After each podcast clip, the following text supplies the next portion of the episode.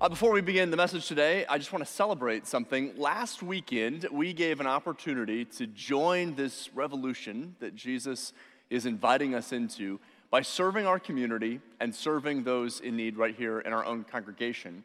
And 124 of you immediately responded last weekend after our service and signed up to serve. And well done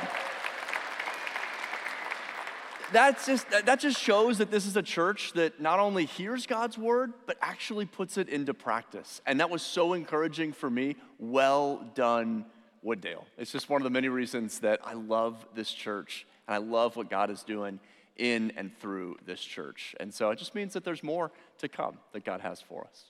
Uh, if you're just joining us, we're in the midst of a series called Follow Me and we are learning what it means to follow Jesus by walking through a, an ancient document that was a biography about Jesus uh, called the Gospel of Mark. But it's not just any biography, it's the inspired word of God that Mark writes down that helps us to understand who Jesus really is and how, when we follow him, our lives become transformed. And today we're going to be in Mark chapter 9. And we're going to come to a point in Mark where we're going to wrestle with this question. And this question is at the center of what it means to be transformed spiritually. That for some of you, you may not be followers of Jesus yet. You may be kind of aware of religion or aware of Christianity or aware of this church thing, but you just haven't committed to really following after Jesus. And if that's true, you have a bunch of questions that are probably in your mind like, is this real? Did this happen? How do I know? Can I trust the Bible? All these things. But at the core is this one question that's holding you back from experiencing transformation spiritually. Uh, for others of us, we've been following Jesus most of our life or for many, many years, and you have trusted God in a whole number of different ways, and still certain things happen in your life or certain situations come up, and then actually you find yourself coming back to the same question. And transformation is found on the other side of this question. And that question is can I trust God? Like, can I really trust God. And what's surprising is that God answers that question for us all throughout Scripture. But his answer, it's surprising. And it's often not what we would expect. And today, we're going to hear three stories all about that question and God's surprising answer. And all of them involve a mountain. And we need to understand the first two before we can understand Mark chapter 9. So, the first mountain that we come to is a mountain that a man named Moses was on. Uh, Moses was a man that God had chosen from his people, the people of Israel, who had been in slavery in Egypt. And God used Moses to lead the people out of slavery through the Red Sea, through the wilderness, and then eventually to the promised land. And on the journey, they stop at a place in that wilderness called Mount Sinai. Now, we think we know where Mount Sinai actually is. It's a very large mountain, over 7,000 feet tall. And it was there that Moses went up and down that mountain. And when he was up on the mountain, he actually communicated with God. He, he was in God's presence. God spoke to him on that mountain, and he would carry that message down to the people. And Moses, if you read the story of Exodus carefully, went up and down that mountain seven different times. Now, that's a lot of mountain climbing for a, a mountain that's 7,000 plus feet for a man who is in his 80s, which Moses was at the time. So, whatever you think about Moses, you need to know Moses was fit, right? Like the guy was in shape. I picture massive leg muscles on Moses, right? Um, so, Moses is, is up on this mountain, and one of the times that he goes up the mountain, to speak to God, God had clearly called him up on this mountain. And there was this cloud that had settled on the mountain. That's symbolic all throughout Scripture of God's very presence. And so Moses does what God called him to do, and he goes up the mountain, and he gets up there, and then nothing happens. And he waits a day. And now it's the second day, and nothing happens. And then he waits a third day, and nothing, and a fourth day, and nothing, and a fifth day, and nothing, and a sixth day, and nothing. And I'm sure Moses was experiencing what often you and I experience at times when we're wondering, what's going on? Like, God, you called me up this mountain. I'm doing what you told me to do. I'm here. I see that there's something going on, but it, it seems like you're not speaking, you're not acting. Like, like I'm stuck. Like, what are, what are we supposed to do? And then the next day, on the seventh day, which is just so symbolic and so like God, he then speaks to Moses. And what he does is he calls Moses to step into the cloud. And Moses steps into the cloud, and for the next 40 days, Moses is in this cloud. And when he walks into this cloud, he, he crosses over into this heavenly place. It's like heaven and earth have intersected in this moment. It's like that thin place that separates heaven and earth has, has, has, has kind of become even more thin. And Moses is able to peer into the heavenly places, and he sees God's dwelling place in the heavenly realms.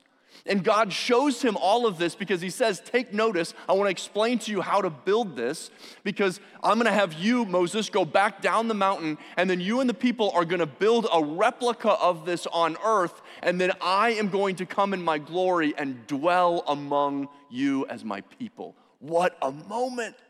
I mean, this is like, this was worth the wait. God's going to come and live with us. And then at the end of the 40 days, God says to Moses, You got to go back down to the camp. Your people have turned away from following me. And so Moses races down Mount Sinai and he gets into the camp. And sure enough, he finds that in the 47 days he's been gone, the people have turned away from following God and they are now worshiping idols. But not just any idols, they are worshiping idols that have been made from their own recycled jewelry and not in the image of a massive, impressive bull or even an adult cow, but the image of a calf. These are people who saw God's mighty hand lead them out of slavery in Egypt, and now they are worshiping a golden calf.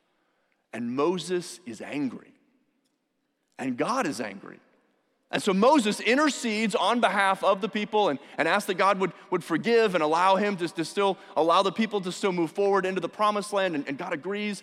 And then God starts to meet with Moses, and they meet in, in this tent that's there just outside camp. And it's this tent of meeting. And whenever Moses comes out of being in God's presence to give a message to the people, his face is just radiating because he's, he's reflecting God's glory. And the people can't look at it.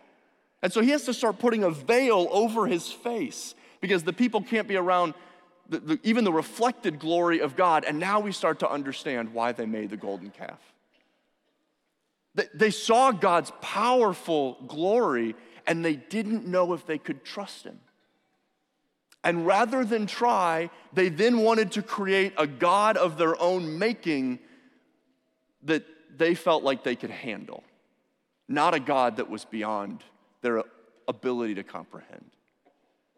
And we get to this point in the story, and, and Moses is probably understandably frustrated and confused, and he has all these questions, and he's pleading, God, you gotta come with us. Like, you gotta come with us as we go into the promised land, and how is this gonna work, and how are we gonna be able to stay faithful, and, and how, how is this all gonna come together? And God responds to Moses by inviting him back up the mountain. He goes back up, and there, God does not answer all of his questions. He does not tell him it's going to be comfortable. He does not promise him, like, ah, it's just going to work out. Instead, what God does is he shows Moses his glory. He passes in front of Moses and even says his own name to Moses. And in that moment, Moses is transformed. And he goes back down the mountain and he leads forward. Mountain number two comes hundreds of years later. Uh, the people of Israel have moved finally into the promised land, and they had a whole bunch of rulers, and many of them were bad. And then they decided, well, maybe we should have some kings. And the first king didn't work out so well. And the second king is a guy of great promise. His name is David, and it seems like maybe this is the solution. But then things kind of fall apart near the end of David's life. He can't keep his family together. Then his son comes into power, and it seems like we got a lot of promise with the son. He's the wisest man that ever lived, wrote a lot of wisdom books. His name is Solomon. But then at the end of Solomon's life, we start to realize that this guy had a problem with the ladies, and he could not stay faithful to one woman, and he could not stay faithful to one God. And every time he married another woman, he started following after her gods, and, and he just gives himself into idolatry. And then his son, Rehoboam, is, is just a, a disaster of a leader, and things just spiraled down for God's people ever since. And so all these kings are in power, and most of them are bad and they're evil. And so what God does is he starts to speak to the people to call the people back to himself, and he uses prophets. And one of the prophets he uses is a man named Elijah. And Elijah is a prophet that was, he was a dude that just dressed weird. I mean, if you saw him, you'd be like, that's him, because he wore camel hair with a leather belt wrapped around his waist. It's a weird, it was a weird look then, it's a weird look now. But despite his weird dress, Elijah was a man of, of a powerful prophet who God used in mighty ways. And he often spoke truth to power. And the king at the time was an evil king named King Ahab. And when you read Ahab's story, you realize that Ahab was, was not a faithful guy, but also he was kind of a pushover. His wife was the one who was really in charge. She was the power behind the throne, and her name was Jezebel. And she was evil. She was into witchcraft, she was into idolatry, she wanted nothing to do with the God of Israel. And Ahab, even though that Elijah would call him out on multiple occasions, he, he never really wanted to do anything about it. And that frustrated Jezebel, and, and, and one day uh, uh Ahab is, is, is confronted by God through the prophet. And God, in a powerful moment, displays his glory and that he is the one who is in charge. He embarrasses Ahab and all of Jezebel's false prophets. And Jezebel is so upset about it that after seeing God's mighty hand show up, she goes to the prophet Elijah and says to him, I'm gonna kill you. And amazingly, this man who is full of the Spirit of God suddenly loses his nerve. And he does what at times happens in our life. He lets kind of one bad moment and maybe a sense of exhaustion combine to just ruin him. And Elijah runs away. And he takes a 40 day journey, sound familiar? All the way through the wilderness up Mount Sinai, where Moses was and he climbs up Mount Sinai and he does what oftentimes you and I do when we're in moments like this. He cries out to God and he pours his complaints out. And he doesn't hold back. He's like, God, I don't get it. I have been faithful to you. I have done what you have called me to do. I've done all the right things. I, have I've said all the things that you've told me to say. Why is this not working out the way I think it should work out? And in the midst of that moment, God responds to the prophet Elijah not by answering all of his questions, not by telling him it's going to be easy, not by telling him he's going to be comfortable, but by allowing him to see his glory. And the glory of God passes by the prophet Elijah. And it's all he needs. And he goes down the mountain and he goes back to work. And that brings us to the third mountain that we're going to read about in Mark chapter 9. And very quickly, you're going to see how those two mountains come to this mountain. Mark chapter 9, we're going to begin in verse 2. After six days, Jesus took Peter, James, and John with him and led them up a high mountain where they were all alone. Let's just stop right there. When Mark writes, I've told you before, it is a fast paced document. Uh, Mark has this tendency to be like, immediately this, and then suddenly this happened, and then suddenly this happened. And he kind of goes from like one big event to another big event in just like rapid succession. I mean, it is this, this like frantic pace of a document. But I've told you that every now and then, Mark pauses and he gives us hyper specific detail in the midst of this overview of Jesus' life. And that actually can give you confidence that these events occurred because they're so specific. And when Mark takes time to give you a hyper specific detail, it is a clue that there is something else that we need to pay attention to in this story. And so when Mark says, after six days, they waited up on a mountain, what does that remind us of? It reminds us of the story of Moses who waited, and after six days, God spoke on the seventh. It's a sign of what's about ready to happen here on this mountain. So they're up on the mountain with Peter, James, and John. And it says, There, he, meaning Jesus, was transfigured before them. Now, if you're a note taker and you've got our journal, the Follow Me journal, I, I, want you to write the word transfigured, or if you write in your Bible, you can highlight it or circle it. We're gonna come back to this word transfigured in a moment because it's so key to what's happening in this passage. And here's how he was transfigured before them. Verse 3 His clothes became dazzling white, whiter than anyone in the world could bleach them. Now, for Peter, James, and John, these were Jewish men, and they knew the Jewish scriptures. They would have known the Hebrew Bible. And in the Hebrew Bible, there's another prophet, a man named Daniel, that had a vision of God on his throne. And he records it in Daniel chapter 7, verse 9. And here's how he describes it he describes it this way He says, As I looked, thrones were set in place, and the Ancient of Days, that is often a, a name that they will give to God Himself, uh, Ancient of Days took his seat. His clothing was as white as snow, the hair of his head was white like wool. And so when Jesus is transformed or transfigured before them and he becomes dazzling white, it should remind them and it should remind us that this is what God Himself looks like on His throne, dazzling white. Scripture is pointing us to say, you need to understand what Jesus is all about here. There's an image that the Bible is giving to us, the Scripture is giving to us about who Jesus is. And then it continues, verse 4 And there appeared before them Elijah and Moses, who were talking with Jesus. These same two men with these epic stories that, that these Jewish men would have known and those stories were based on them being up on a mountain and talking directly with God. And here's Jesus, dazzling white, as, as scripture describes God on his throne, talking to the same men up on a mountain.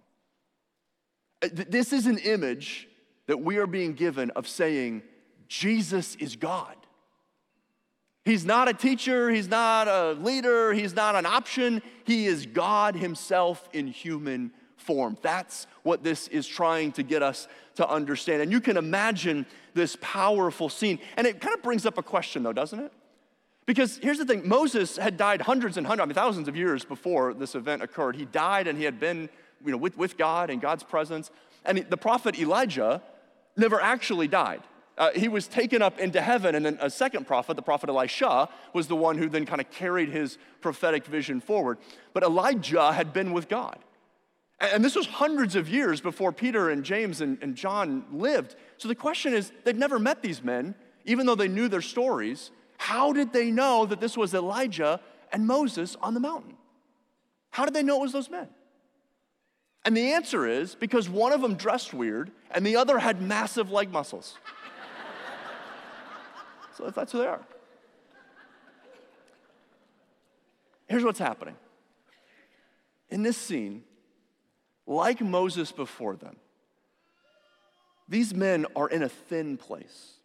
They're in a place where heaven and earth is starting to intersect. And somehow they're seeing what's true in the heavenly places.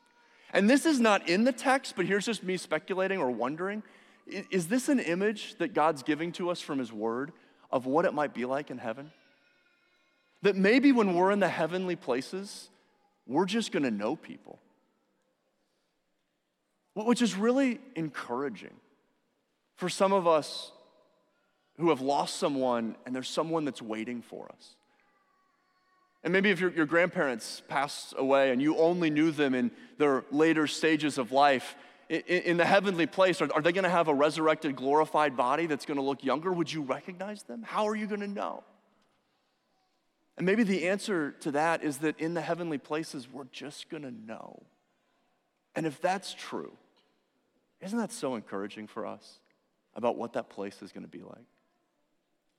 So you can imagine Peter, James, and John, they're overwhelmed by this experience. They're excited, they're terrified. And Peter starts to say something, and Peter's good for this. Uh, I love Peter. It's just, I can relate so much to him. He just sometimes says things that he ought not to say.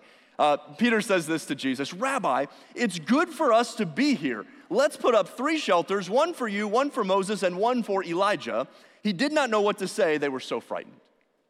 And, and I love Peter's heart in this because when Moses was up on Mount Sinai, the whole idea was that God was saying, I'm going to teach you how to build this, this big tent because my glory is going to come dwell with you. And so Peter, maybe in thinking about that or trying to, to, think, you know, what's next about that is, is seeing Moses and maybe in his mind he's like, we should build some, some tents and put them all up and then like we can hang out here and just enjoy this glorified moment.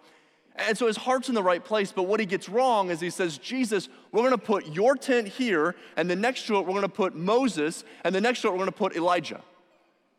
And, and, there, Elijah kind of represents all the prophets, and Moses represents all the law. And it's like Peter is saying, Jesus, you're, you're rabbi, you're a teacher who's alongside of all the law and all the prophets. And that's what Peter gets wrong. Because Jesus is not alongside all of that. Jesus is God, He's above all of that. And Moses and Elijah did not come and have these experiences like Jesus. They came and had those experiences with Him, and their story points us to Jesus. And Peter missed it. And to like underscore this point, there is a supernatural event that now occurs in response to make sure we don't miss it. Here's what happens next in response to Peter's statement, uh, starting in verse 7. Then a cloud appeared and covered them. Okay, the cloud's back, right? Again, this should bring us back to Moses on Mount Sinai. So the cloud's back, appear before them, and a voice from the cloud. Can you imagine what this moment would have been like? The voice of God the Father from the cloud says, This is my son, whom I love, listen to him. Man, what a moment. When Mark writes this, he writes it in Greek. And the reason he wrote this document in Greek is that was the common language of the day. So if you wanted to get a message out there and have a bunch of people read it around the world, you would write it in Greek. But Peter, James, John, and Jesus would not have spoken Greek to one another. They likely would have spoken Aramaic.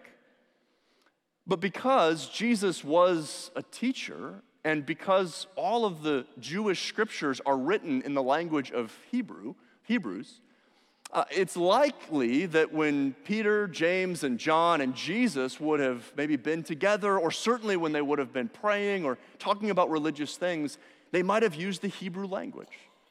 And so I have to wonder when God the Father spoke to them from the cloud, did he speak to them in Hebrew? And if he did, when he said, listen to them, the word that they would have heard in Hebrew is the word Shema. And that would have been meaningful. Because Shema is also the name of a prayer that's at the center of the Jewish faith. It's a prayer that Jesus and Peter and James and John would have prayed every morning and every evening. The Shema prayer is a prayer that was given to them by Moses. It's, found in uh, the document that Moses created called Deuteronomy. And in Deuteronomy chapter 6, verses 4 and 5, we find what is the Shema prayer. And the reason it's called Shema is because the Hebrew word for listen or hear is the word Shema, and that's the first word of this prayer. And so the Shema prayer is this it's listen or hear, O Israel, the Lord our God, the Lord is one. Love the Lord your God with all of your heart, with all of your soul, with all of your strength. And that's so significant because if that's what they heard, it may have triggered for them, oh, that's is the prayer that Moses taught us, is that, is that we're supposed to, to listen. And in the Shema prayer, it says, the Lord our God, the Lord is one which is like God the Father authorizing and authenticating Jesus as God the Son.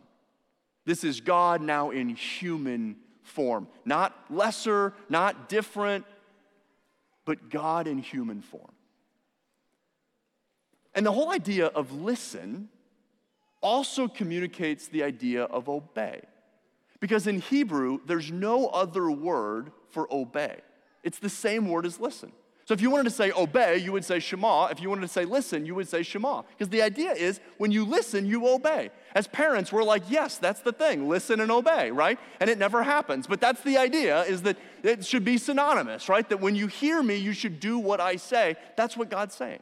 And what he's saying is that's now true about Jesus.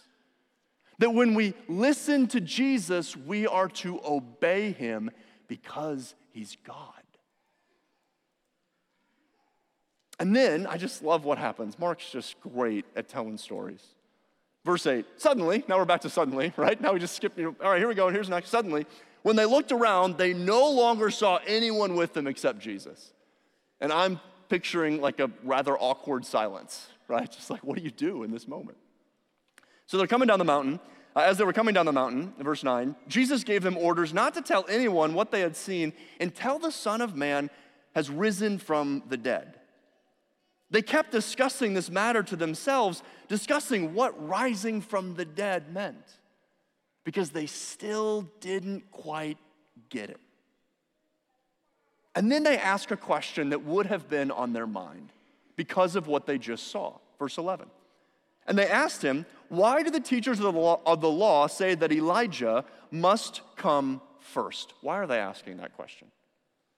Well, there is a prophecy that was given in what we call the Old Testament in the Jewish scriptures that said that before God uh, comes, before the day of the Lord comes, before the Messiah is there and returns and, and God comes and reestablishes his kingdom, that the prophet Elijah, remember who was taken up into cloud, uh, in, into, into heaven, that he would return. And they're saying, like, was that it on the mountain? Or why, why is that the prophecy? Like, what's this all about, Jesus?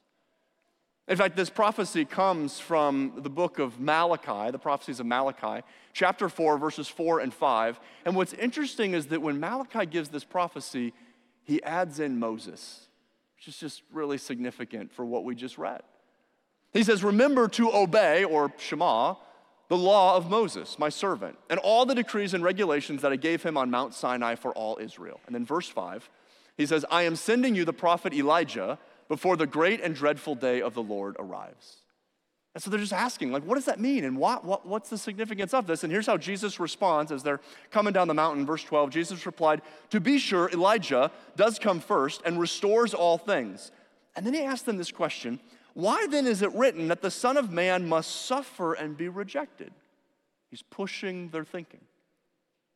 Verse 13, But I tell you, Elijah has come and they have done to him everything they wished, just as it was written about. And who he's referring to there is not literally the prophet Elijah, but John the Baptist. Now, if you're not familiar with the story, John the Baptist was a prophet that spoke right before Jesus began his earthly ministry. And John the Baptist was the cousin of Jesus. And he came not as a reincarnated version of Elijah, but he came in the same spirit, in that same prophetic spirit.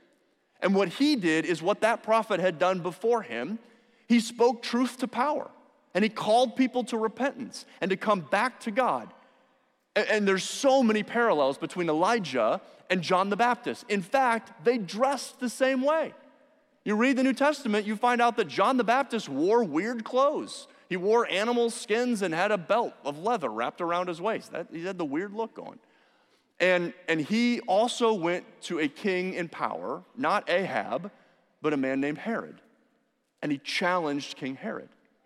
And just like Elijah had challenged Ahab and Jezebel, John the Baptist was challenging Herod because Herod had done something evil and against the law. He married his sister in law, Herodias. And Herod didn't like being called out by John the Baptist, but also scripture tells us that, John, that uh, Herod liked to enjoy listening to John the Baptist. And so he, he didn't take any action against him because he just kind of enjoyed being around him and hearing what he had to say. But his wife Herodias didn't like it at all, and she wanted John dead. And she politically outmaneuvers Herod, backs him into a corner, and forces him to issue a decree that John the Baptist is to be killed. He's already in prison, and then he is beheaded. And Jesus' point is John the Baptist is the one that scripture had said was going to come back to call Israel back to God Himself. And when He showed up on the scene, they murdered Him. And Jesus is saying, So, how much worse do you think it's going to be when God, in His own glory, comes to the people? They're going to reject Him.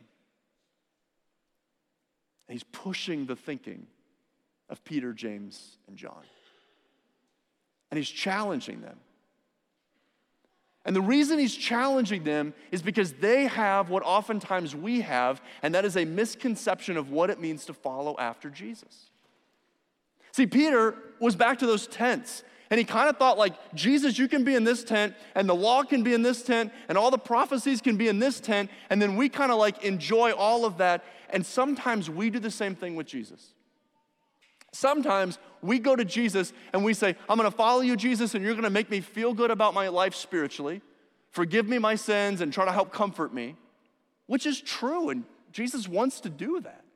But then we're like, but then I'm gonna have my vocational tent, and it's going to be my vision for how I want to live my life or what my career is going to look like or what success is going to be looking like. And then I'm going to have like my family tent. And this is like what my family is going to look like and how I want my family to be shaped. And then this is like my lifestyle tent and how that's going to be orchestrated. And this is like my friend tent. And we want to keep everybody in their place so they don't mess with each other. And Jesus is saying, don't do that to me. That's not who I am. I am the God that is above all of it. If you're going to follow me, you have to be willing to do it my way, not your way. And it brings us back to that moment of do we trust him? That's why God the Father was saying you need to listen to Jesus. Well, what do we need to listen to him about? Well, we need to listen to everything that Jesus teaches us. But specifically, this event occurred six days after something. That's why Mark gives us that indication. What happened six days prior to this event? Well, if, if you're reading here in Mark chapter 9, just go back up a little bit to Mark chapter 8. When Mark wrote this, he didn't have chapters and verses. Uh, we've added those later. But if you read just back up a little bit in uh, Mark chapter 8, and you get to verses 35 and 36, Jesus is giving those disciples and us a very challenging teaching. And here it is. He says, For whoever wants to save their life will lose it but whoever loses their life for me and for the gospel will save it. What good is it for someone to gain the whole world and yet forfeit their soul?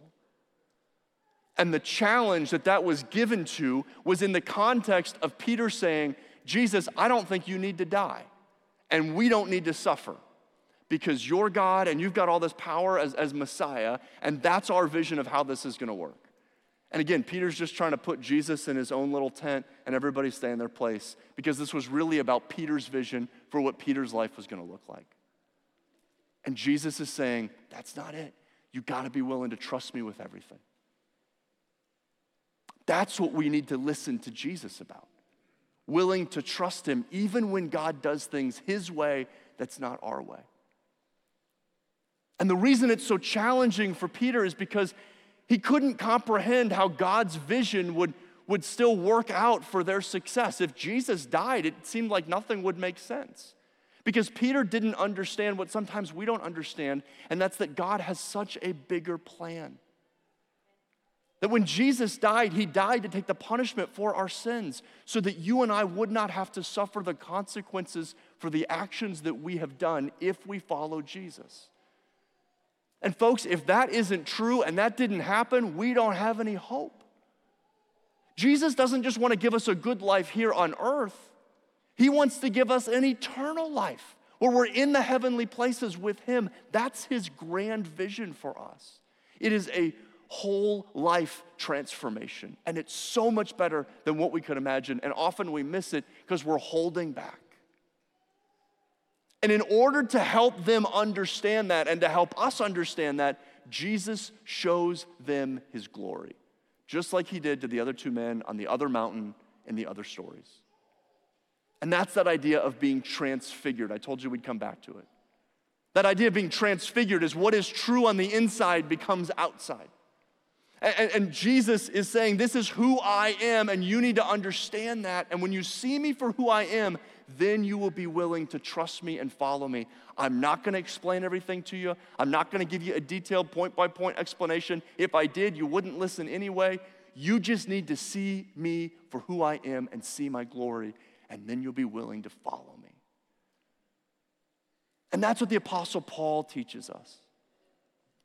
In 2 Corinthians chapter 3 verse 18, Paul has this powerful passage that, that gives us such great instruction and it's so relevant to this passage. Paul says, and, and we all who with unveiled faces, that brings us right back to Moses, contemplate. That means you focus on, you reflect on the glory of God. And you contemplate the Lord's glory. We're being transformed. That's that we're being changed into his image with ever increasing glory, which comes from the Lord who is the Spirit. Paul's saying when you focus on Jesus and who he really is and what he really offers to us, it begins to change us because we see God for who he is. And that's the purpose and the point of this passage of Scripture is for us to see the glory of Jesus for who he is. So I had, I had written this message a couple weeks ago, and I got right to this point. I was, I was done writing, and I got a phone call. There, there's a, a, project that we've been working on uh, for months here at church because, you know, like any organization, we have challenges, and as the leader of the organization, you carry those things, right? I carry those things. And there's some problems that we're trying to solve and some things that we can just do better and, and get ahead on. And God brought a solution. I didn't seek it out, God brought it right to me. And somebody reached out, and God brought it me a solution. And I thought, man, this is awesome. And prayed a lot about it and wanted to be sure and investigated it. It was like, yeah, this is gonna be the thing. And so then I got my team involved and they started committing their time and their resources and their prayers and their energy. We started to get excited. It was like, hey, we, are gonna be able to take a step forward. And This is gonna be great. And, and we were all excited. And the phone call I got, as right as I was finishing writing this message, was a phone call that surprised me that said it's, it's not gonna happen. And, and I was discouraged. I was disappointed was frustrated, I was confused. I was like Elijah on the mountain, being like, God, I don't get it. Like, this is good. If this thing happens, this is a good thing. Like, why wouldn't you? You brought this to me. I didn't even bring this up. This was your idea. Now you're not going to have, like, what's going on? I have those conversations with God too, just so you know. And so I did in that moment what I will often do and what I'll encourage you to do. I went for a prayer walk. That doesn't sound, don't let it be super spiritual. I put my shoes on, went outside, and just started talking to God uh, and just voicing all of this. And, and, God, I don't understand. I don't, I don't get it. And it was like, you know, m- midway through that walk, God just kind of, not out loud, but just kind of in my spirit whispers, like, hey, what did you just write about? I was like, oh, yeah. And so I started focusing not on the situation and on the problem, and not about how I felt about it, but on Jesus and who He is. He's the God who created all of this. He spoke it into being. And he created the idea of salvation. The church is his idea. He's in charge of the church. He gave me salvation. He created me. He loves me. He died for me. He came back to life so that I could have his spirit. He put me in this position and in this opportunity at this time, knowing that this was the situation. And this was no mistake, and He knew it was going to happen, and it's no accident. And I would love to tell you I got home and I got another phone call that, like, just kidding, it's all gonna happen now, and that's not true, and didn't happen. We're still, I mean, still today, right now, we're still dealing with this. Hasn't gotten any better. But here's what happened by reflecting on who God is and His glory, that problem, it got a little bit smaller. It didn't go away, it didn't solve anything, but it, it got a little bit smaller in comparison to who God is because He got a whole lot bigger in my mind. Because I focused on who He was. And in focusing on who He was, it reminded me He's the only one that I can trust. So I want to give us an opportunity to focus on the glory of God as we end this service. Simply by reminding ourselves of who Jesus is. Because I know you have problems and you have challenges and you have questions and, and, and you're confused about some things and you're discouraged about some things. And what I want to say to you is Jesus knows that. But he wants you to see him for who he is. Because when you do, you know you can follow him because you can trust him. And when that happens, we start to become transformed. And so, Father, we come into your presence. And Lord, we have some heavy things that we're carrying. We have some confusing things that have been going on relationally. We have some frustrating things that have been happening in our family and with our finances and with our friends and our jobs. Father, we're, we're concerned and worried about many things. And Lord, I pray that in this moment we would be reminded of who you are. And we would focus on your glorious face, Jesus. And it would give us new perspective. And it would remind us that we can trust you. So we invite your Holy Spirit to meet with us now in this moment as we are reminded of what is true.